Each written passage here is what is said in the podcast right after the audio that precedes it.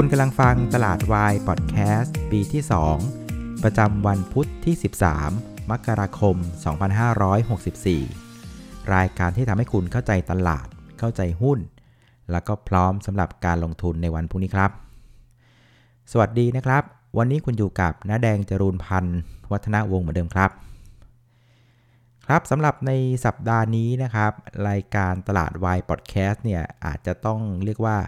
พลุบพลุบโผล่โผล่นิดนึงนะครับ พอดีว่าช่วงก่อนหน้าที่จะโควิดบุกเนี่ย ผมก็ดันมือบอลนะครับ ไปนัดผู้บริหารหลาย ๆ บริษัทนะครับ ในการทำคอมพานีวิสิตนะครับ ก็อยากจะไปเรียนรู้กิจการเขานะครับ แต่พอดีว่าโควิดบุกพอดี คราวนี้งานเข้าเลยนะครับ เพราะว่าตอนเช้าก็ต้องใช้สตูดิโอที่บ้านนะครับ ในการจัดรายการ ATO กับทีมงานนะครับ จากนั้นก็จะเสร็จกันประมาณสัก 11 โมงครึ่งนะครับ11 โมงเนี่ยนะครับก็บึ่งนะครับเข้าเมืองไปไปที่ออฟฟิศ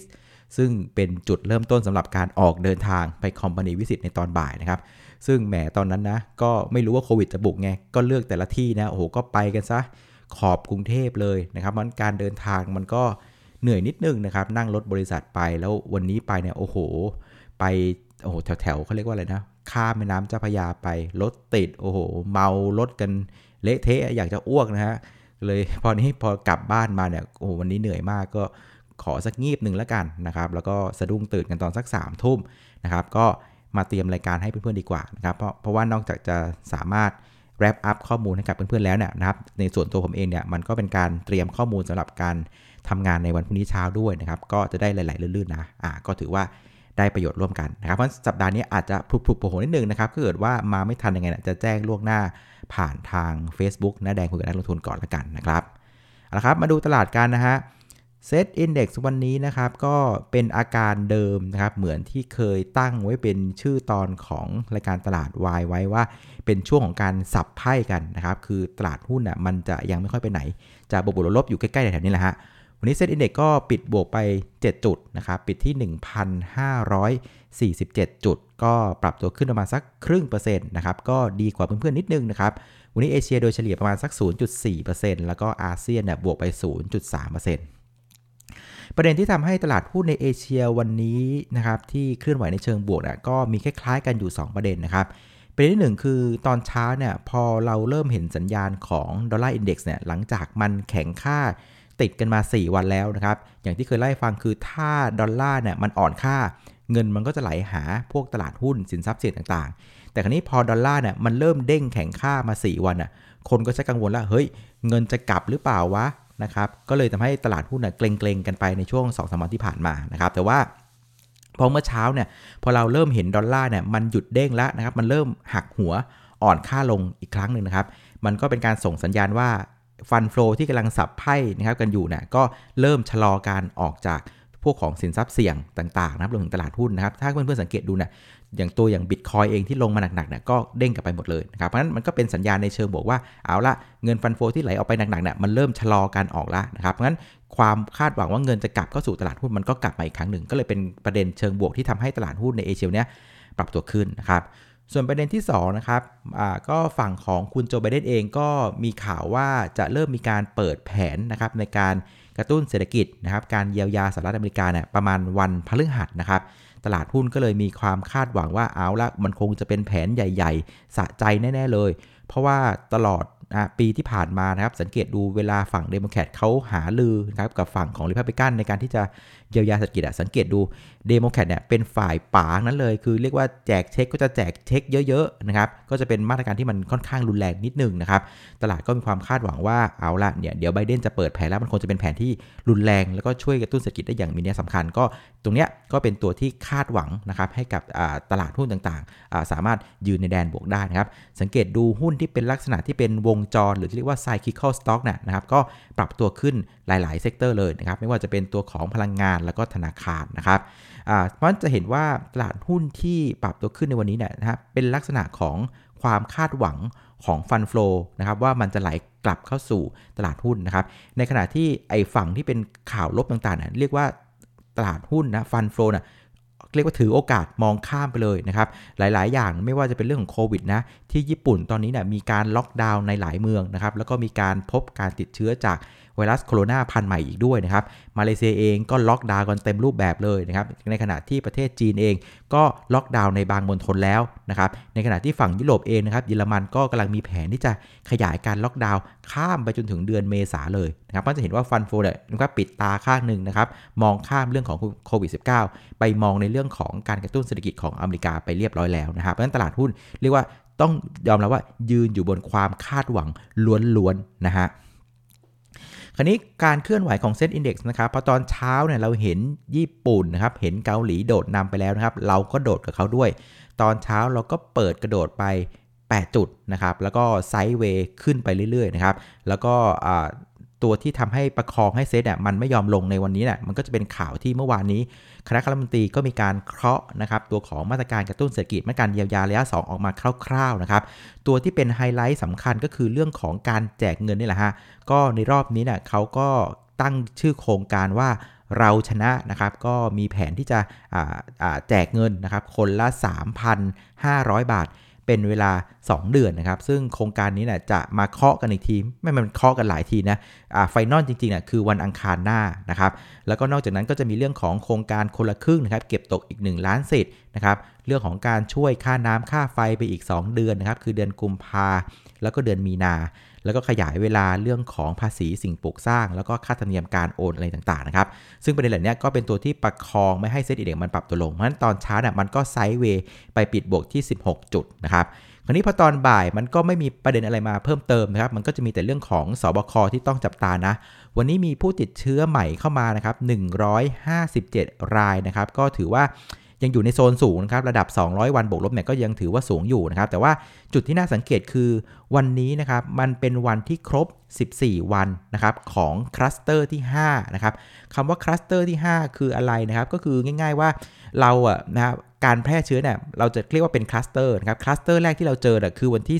18 ธันวาคมปีที่แล้วที่จังหวัดสมุทรสาคร จากนั้นแล้วก็เจอที่กรุงเทพนะประมาณวันที่ 20 ธันวานะครับ จากนั้นก็ใกล้ๆกันก็จะเจอที่ระยองกับชนบุรีนะครับจากนั้นก็นนทบุรีวันที่ 23 ธันวานะครับแล้วก็ล่าสุดนะครับที่จังหวัดอ่างทองนะครับก็เจอวันที่ 25 ธันวาวันคริสต์มาสนะครับซึ่งจากวันที่ 25 ธันวาวันคริสต์มาสมาจนถึงวันที่ 13เนี่ยนะมันก็เกือบเกือบเรียกว่า 14-15 วันละฉะนั้นอย่างที่พวกเราทราบกันคือเวลามันติดเชื้อเนี่ยมันจะบ่มกันอยู่ประมาณสัก 14 วันนะครับมันก็เกิดว่าช่วงนี้นะมันครบ 14-15 วันจากคลัสเตอร์สุดท้ายที่อ่างทองแล้ว เพราะฉะนั้นผมว่าหลังจากนี้นะครับเฝ้าดูตัวเลขนี้ดีๆแล้วกันนะครับคือถ้า คุณหมอทวีสินออกมาทุกๆ11โมงครึ่งแล้วตัวเลขมันเริ่ม ลดลงเรื่อยๆนะจาก 157 วันนี้ลงมาเหลือ 120 130 90 80 อันนี้จะถือว่าเป็นสัญญาณที่ดีมากอ่าเพราะฉะนั้นถ้าเกิดตัวเลขมันลดลงผมคิดว่าตลาดหุ้นก็อาจจะเริ่มเลือกทางเพื่อเดินหน้าขึ้นต่อได้ แต่ถ้าเกิดว่าอาอาทิตย์นี้นะยังยืน 200 กันไปเรื่อยๆ อย่างนี้นะครับโอ้โหผมว่าโอกาสที่หุ้นอาจจะปรับตัวขึ้นอาจจะต้องใช้ประเด็นของต่างประเทศเข้ามาผลักดันนะครับมันตามเรื่องของตัวเลขของสบคทุก 11โมงครึ่งให้ดีแล้วกัน ควรจะต้องเห็นตัวเลขที่ลดลงได้แล้วนะจ๊ะ คราวนี้มาดูหุ้นกันบ้างนะครับ หุ้นที่ผลักดันตลาดในเชิงบวกวันนี้นะครับสองตัวแรกจะเป็นพี่ปอนะครับ คือปตทสพแล้วก็ปตท2 คนนี้เนี่ยก็ช่วยดันตลาดได้ถึง 4 จุดเลยนะครับ ก็เป็นประเด็นในเรื่องของราคาน้ำมันที่กลับมายืนเหนือ 25 เหรียญได้เรียบร้อยแล้วนะครับ หลังจากซาอุนี่ครับยอมเสียสละนะครับ ช่วยลดกำลังการผลิตให้นะครับ แล้วก็เรื่องของความคาดหวังของเรื่อง อุปสงค์ที่น่าจะฟื้นขึ้นนะครับเรื่องของสต็อกน้ำมันดิบที่มันลงมากกว่าคาดนะครับก็เลยทำให้ราคาน้ำมันดิบมันยืน 50 เหรียญได้ ก็เป็นสัญญาณเชิงบวกกับกลุ่มของปตทนะครับแต่ว่าอย่างไรก็ดีก็อย่าลืมดูอีกขาหนึ่งนะครับเรื่องของการล็อกดาวน์ทั่วโลกนี่แหละนะครับถ้าเกิดว่ายังมีการล็อกดาวน์เพิ่มขึ้นต่อเนื่องนะครับ ผมว่าอุปสงค์น้ำมันมันอาจจะไม่ได้เป็นไปอย่างที่ตลาดคาดก็ได้อ่าอย่าลืมตามเรื่องนี้ด้วยละกันนะครับ ส่วนอีกตัวหนึ่งที่ปรับตัวขึ้นนะช่วยตลาดก็คือตัวของพลังงานบริสุทธิ์นะช่วยตลาดได้ประมาณเกือบเกือบหจุดนะครับก็เล่นในเรื่องของพัฒนาการนะครับเรือไฟฟ้า รถบัสไฟฟ้า เรื่องของงบไตรมาสสี่ที่จะดีตามฤดูกาลของเขานะครับก็ยังคงเล่นอย่างต่อเนื่องนะครับ ก็สังเกตดูวันนี้เนี่ยนะครับพอสังเกตดูคือตอนอค่าเงินบาท เริ่มกลับมาแข่งค่าอีกอีกครั้งหนึ่งนะครับ มันก็เลยทำให้ตัวของอกลุ่มโรงไฟฟ้าต่างๆมันก็มันก็กลับมาเล่นนะครับ ก็แต่ว่าจริงๆ เอาเข้าจริงๆแล้วนะเรื่องของอัตราแลกเปลี่ยนกับกลุ่มของโรงไฟฟ้านะผมไม่ค่อยจริงๆ แล้วผมไม่ค่อยให้น้ำหนักอะไรมากเท่าไหร่ เพราะว่ามันเป็นรายการทางบัญชีไง มันไม่ได้เป็นเรื่องของโอเปอเรชันเท่าไหร่นะ ผมว่าเรื่องของกลุ่มไฟฟ้านี่ยผมว่าพยายามดูในทิศทางของเรื่องฟันฟลูซิมากกว่านะครับในช่วงนี้นะ เพราะว่าจริงๆ ในเชิงของ valuation น่ะหุ้นลงไฟฟ้าบ้านเราเนี่ยแพงที่สุดในโลกแล้วมั้งนะเอาโคตรแพงเลยนะครับ คราวนี้หุ้นที่กดตลาดในเชิงลบวันนี้นะครับ ก็เป็นเดลต้าเหมือนเดิมนะครับ หลังจากโดนตลาดหลักทรัพย์แจกใบเหลืองไปเรียบร้อยแล้วครับ ที่ต้องใช้เกณฑ์ cash balance นะครับ วันนี้ก็กดตลาดไปประมาณสัก 4 จุดนะครับติดลบไป 32 บาท ส่วนอีกตัวหนึ่งก็จะเป็นตัวของ e ออนนะครับวันนี้ก็เป็นภาพของการ sell on fact นะหลังจากรายงานงบออกมาเมื่อวานดีกว่าตลาดคาดไป 9%ก็ถูกขายทำกำไรกันนะครับแต่ว่าถ้าเกิดดูเป็นกลุ่มนะน่าสนใจเหมือนกันนะ วันนี้เนี่ยนะครับนอกจาก e ออนจะถูกเซลล์ออนแฟกแล้วเนี่ยกลุ่มไฟแนนซ์ก็ปรับตัวลงเช่นกันนะครับ MTC สวัสด์นะครับลงกันเฉลี่ยคนละประมาณ1%นะครับหลังจากมีข่าวว่าแบงก์ชาติเนี่ยก็สุดท้าย ดูอาการเศรษฐกิจไม่ไหวนะ ก็เลยขยายเวลาการช่วยนะครับลูกหนี้นะครับลูกลูกหนี้บัตรเครดิต ลูกหนี้ของสินเชื่อทะเบียนรถต่างๆนะครับก็ขยายเวลาการช่วยลูกหนี้ไปอีกถึงเดือนมิถุนายนปีนี้นะครับซึ่งจริงๆ แล้วในเชิงของงบการเงินสถาบันการเงินเหล่านี้นะครับพวกนอนแบงก์ต่างๆเนี่ยก็เอาก็จริงอะไม่ค่อยเจ็บมากหรอกนะครับ ในกรณีที่แบงก์ชาติให้ขยายเวลาช่วยลูกหนี้นะครับ แต่ว่ามันเป็นสัญญาณในลักษณะว่าคุณภาพของสินเชื่อนะครับ มันอาจจะ ยังไม่ได้ดีนะครับมันยังไม่ดีพอนะครับมันก็เลยทำให้อันนี้เป็นความกังวลที่กดดันราคาหุ้นในกลุ่มของนอนแบงก์เหล่านี้นะฮะเพราะฉะนั้นในเชิงของหน้าหุ้นจะเห็นว่าหน้าหุ้นนะฮะช่วงนี้ยังเป็นลักษณะของการเข้าไปเล่นในกลุ่มที่เป็นวัฏจักร กลุ่มที่เป็นไซคิคอลที่เป็นพื้นฐานของเศรษฐกิจนะครับตาม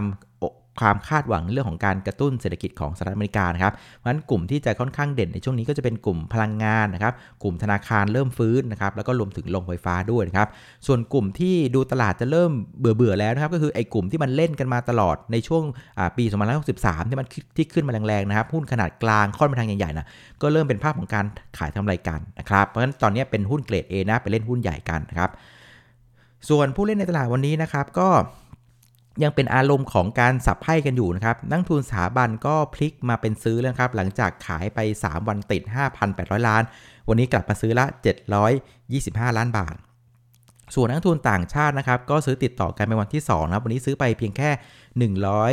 124 ล้านบาทสุทธินะครับรวม 2 วันน่ยก็ซื้อไป 1,000 ล้านบาทนะครับฉะนั้นพฤติกรรมของนักทุนต่างชาติ แล้วก็นักทุนสถาบันไทยเนี่ยยังเป็นลักษณะของการสับไพ่อยู่นะครับคือเป็นการจัดเงินให้ไปอยู่ในที่ที่มันควรจะอยู่นะครับเงินที่กลัวความเสี่ยงนะครับก็กลับเข้าไปถือเงินสดดอลลาร์กลับไปถือพันธบัตร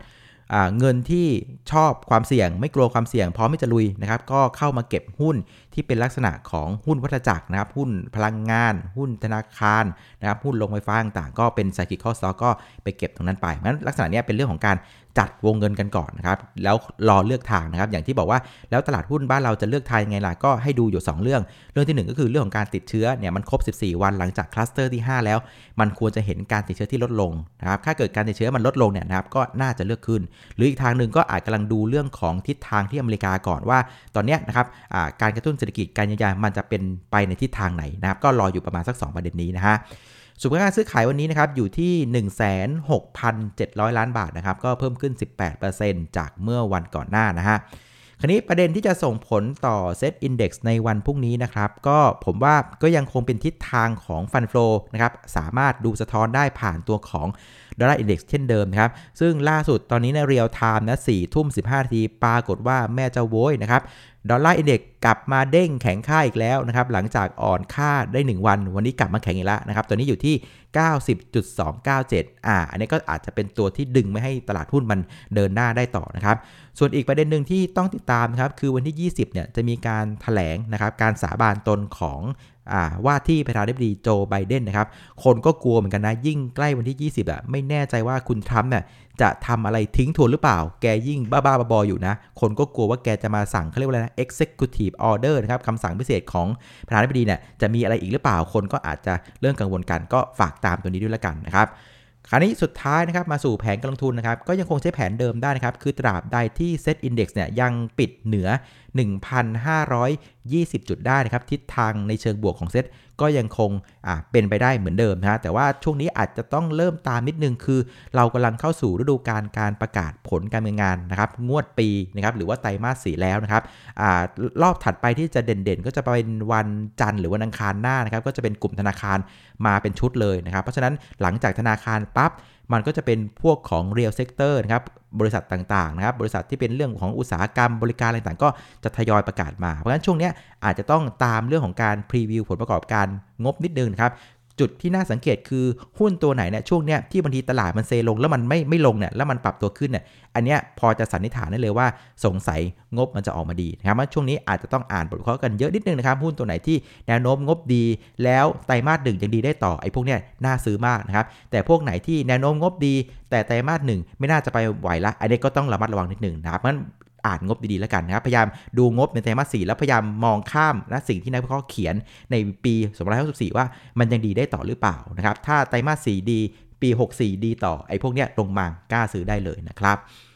เอาละครับ วันนี้ก็คงจะครบถ้วนนะครับสำหรับรายการตลาดวายพอดแคสต์นะครับ ขอบคุณเพื่อนๆทุกคนที่ติดตามนะครับ กดไลค์กดแชร์ให้นะครับ ส่วนพวกนี้นะครับไม่แน่ใจว่าจะได้จัดรายการหรือเปล่านะยังไงผมจะเข้าไปบอกในเพจน้าแดงคุยกับนักลงทุนล่วงหน้าแล้วกันครับ วันนี้ลาไปก่อนครับ สวัสดีครับ